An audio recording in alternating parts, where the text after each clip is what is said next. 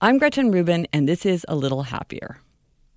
As a writer, when I put something out into the world, I'm never quite sure what will resonate most with people. For instance, of everything that I have ever written, the days are long, but the years are short is probably the single phrase that has struck people most deeply. After the publication of my book Better Than Before, my book about how to change your habits, I was very surprised that one single phrase seemed to hit really hard with people. It's a phrase that's part of my Habits Manifesto. What I do every day matters more than what I do once in a while.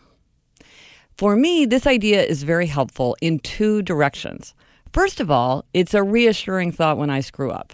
When I'm usually pretty good with a habit, but I stumble along the way, it's good to remind myself that what I do every day, or at least most days, matters more than what I do once in a while.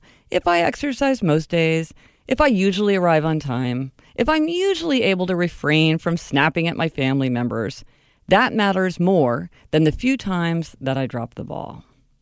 On the other hand, it's also an important reminder that a heroic effort once in a while is unlikely to do me as much good as making consistent efforts over the long term.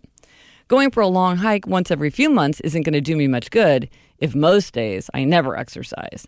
Going to bed on time once every few weeks won't make much of a difference if I usually stay up long after my bedtime. If something's important to me, I try to figure out a way to make it part of my ordinary routine.